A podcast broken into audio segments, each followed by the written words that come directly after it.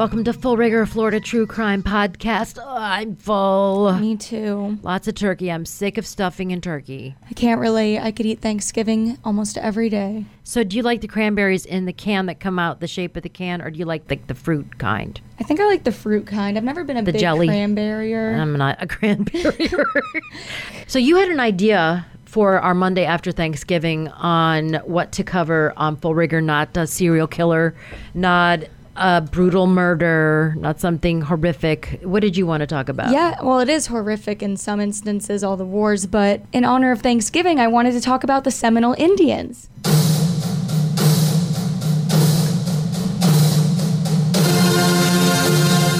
Yes, the Seminole Indians of Florida are America's only unconquered tribe. Their group is a mix of indigenous and northern tribes, along with African Americans who escaped slavery to the south. The Seminole Indians of Florida, over the course of almost two centuries, endured three wars with the U.S. government, resisted numerous efforts to relocate them to federal reservations in the West, and ultimately made their home in one of the world's most inhospitable environments, the Florida Everglades, where they have survived and thrived. And Florida State. Yeah, baby. Has made them their symbol. Well, long before European explorers ever visited the area known as Florida, native peoples have been living here for thousands of years. And then, as many as 100,000 members of four Indian nations the Apalachee, the Tequesta, which we have the town of Tequesta here, the Timucua, and the Calusa were living in highly organized settlements throughout the peninsula when the Spanish first arrived in 1513. They didn't have the resistance to, you know, smallpox, yellow fever, and other European diseases. Or even the remedies, right? Exactly. And it just wiped them out. And these things are popping up in LA again, these diseases. Leprosy showing up. They got the bubonic plague. All this crap is showing up again. All that non vaccination stuff. Yeah. So when the the white man started showing up and Thanksgiving really got started, yes. when when the Indians, the white man shows up on Plymouth at Plymouth Rock, and the Indians are eating food and everything, and the white man's been like uh, on the ocean for months. They're like, we're hungry. Can can we share? Yes, the first Thanksgiving was in Massachusetts in 1621, and I think it was an attempt at peace, but really the Native Americans brought the corn and the turkey and were doing all the work. And they gave him they gave him a couple beads, and they sold the island of Manhattan. The Indians did too. The white man for a couple of beads. So Well, there was a long-standing wars in different areas between, you know, the white man and the Native Americans, and to this day, the Seminoles are the only unconquered group. that's right. They are. They are the only unconquered. They've never signed a peace treaty. Never surrendered. never surrendered with the government or anybody. Any other tribes? Nobody. Unfortunately, the FSU Seminoles, they're they're four and four this year, but we'll get to that. But I want to say, if I say the word Indian and not Native American, please don't be offended. Same guys. These native peoples, they lacked the resistance to these diseases, as well as there were later slaving raids from the English colonies of Georgia and South Carolina. Eventually, it decimated their numbers, and by the 18th century, the Indian nations of Florida ceased to exist. Really? They were wiped out. Well, the plague basically cut their population in half. So in their pl- you're right, and in their place, groups of Indians from a confederation of tribes collectively referred to as the Lower Creeks began moving into Florida from Alabama and Georgia. They were pushed out of their former homes by the encroachment of white settlers as well as by conflicts with other tribes. And so it was around this time that the name Seminoles first appeared. So in 1814, it became the first of three Seminole Wars. Over the next four years, General Andrew Jackson crushed the uprising and he entered Spanish Florida numerous times. He burned Seminole villages and killed resistance leaders. Jackson had a lengthy career as a general and then he became president. Yeah, you're right. But he didn't conquer the Seminoles. So at the end of the first Seminole War in 1818, many Indians moved further into Florida, and by 1820, the year before Spanish Florida became U.S. territory, there were at least 5,000 Seminole, Creeks, and Miccosukee living here. However, a series of federal treaties failed to protect their rights, and in 1835, war broke out again. Well, it was an uphill battle for them. Yes, it was a really tough time. So then you had the Second Seminole War, proved to be the longest and most costly.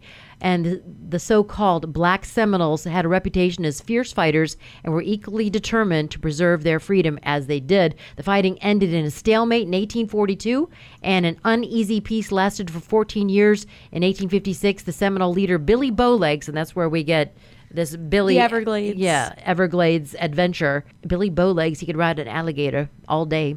And his followers were provoked by U.S. soldiers. They retaliated, and the ensuing series of skirmishes became known as the Third Seminole War.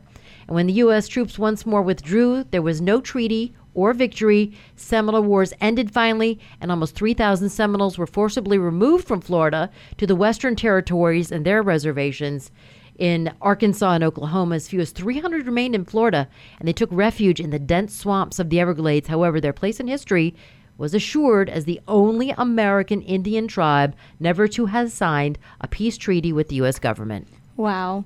And they're doing pretty well now, aren't they? Very, very well. They've got you've got the Miccosukee Gaming in Miami Dade. You've got Hard Rock, the stadium, and also you've got Hard Rock uh, Hotels. hotels and casinos The in Seminole Hollywood. Casino in Coconut Creek, And I this- like. Yes. So from the 1920s onward, the development boomed in South Florida, and the Seminoles lost more and more of their land and their hunting lands to tourists and settlers. They became agricultural workers. They worked in the vegetable and the sugarcane fields in South Florida. They ran tourist attractions. They wear colorful patchwork clothing. They produce souvenirs, and they wrestle alligators.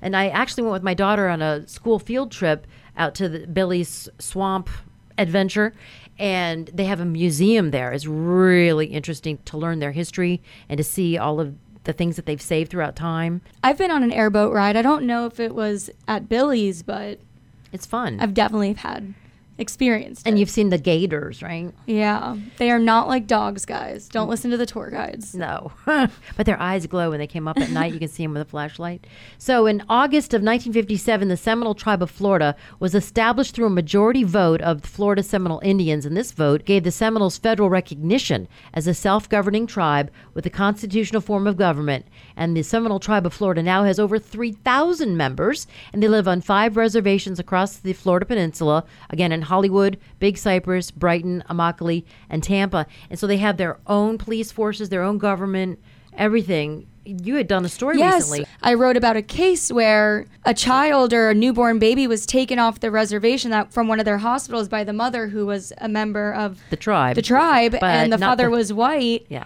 and they went after them in court saying you stole this baby you need to give her back. And ultimately in the case the court ruled with the mother because she said she took the baby. And she is part of the tribe.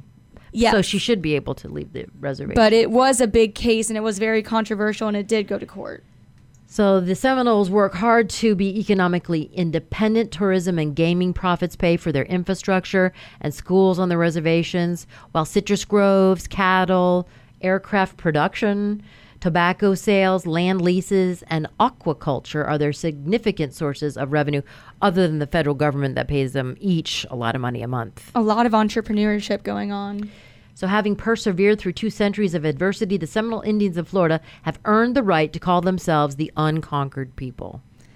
that's an incredible story honestly Yeah, and their indomitable spirit is one that Florida State University proudly seeks to emulate in all its endeavors. And Florida State football so far this year has not been so unbeaten.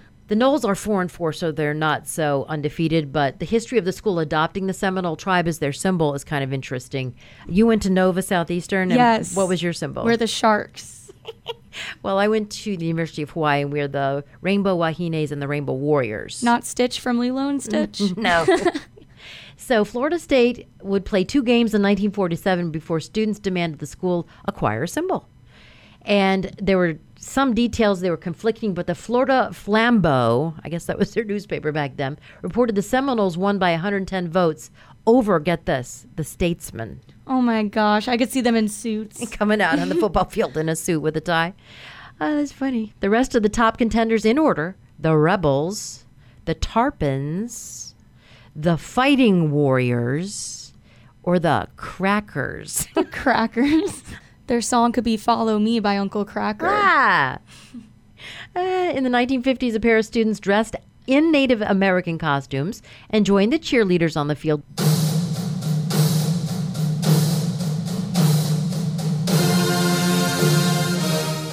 Which eventually evolved into the majestic symbol of Chief Osceola and Renegade that FSU now enjoys. I love when Osceola, representing the historical Seminole leader Osceola, and his Appaloosa horse Renegade, introduce the home football games by riding to midfield with a burning spear and planting it in the turf.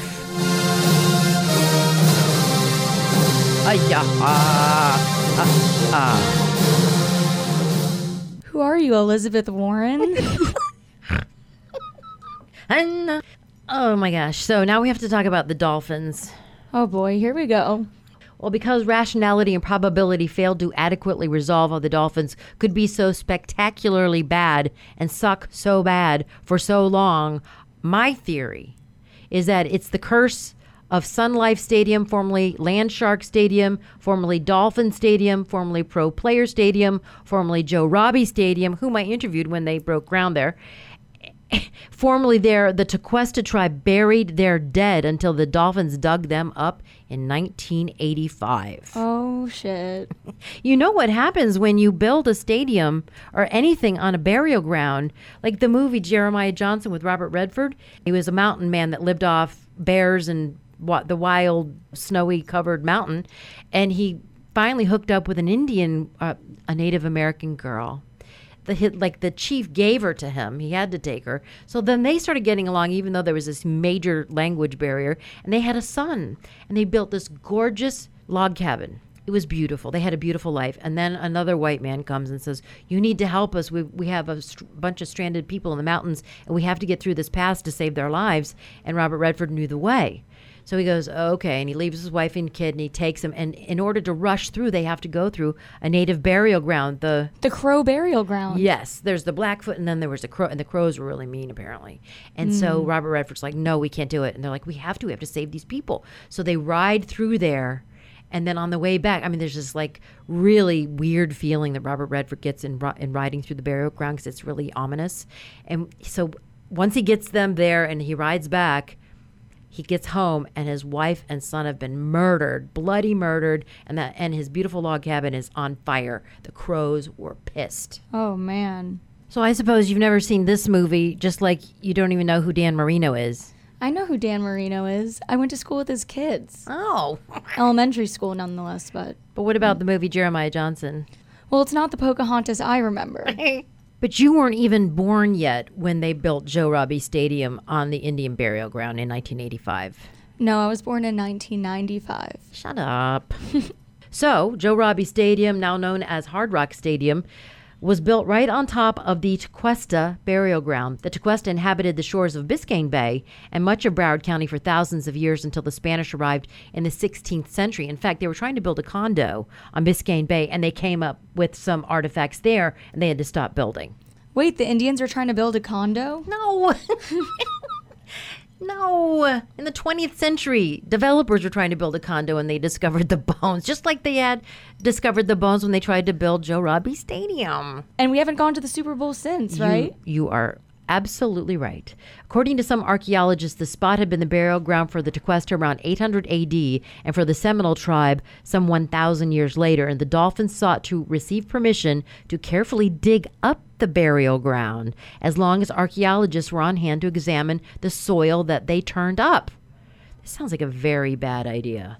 And the Dolphins eventually excavated the burial grounds in six inch increments. That's that's almost how much they make in forward play on the offense. it's a game of inches. Oh my God. And they allowed experts to sift through the dirt slowly once the area was cleared of artifacts and ancient remains by Dade County archaeologists. The Dolphins were free to continue building the field that their offense would forever explore in six inch increments. so, as you said, since then, the Dolphins have not even been back to the Super Bowl.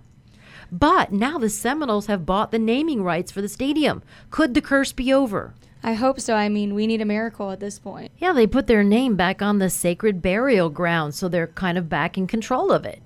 We'll just have to see what happens this next season. Yeah, go Finns.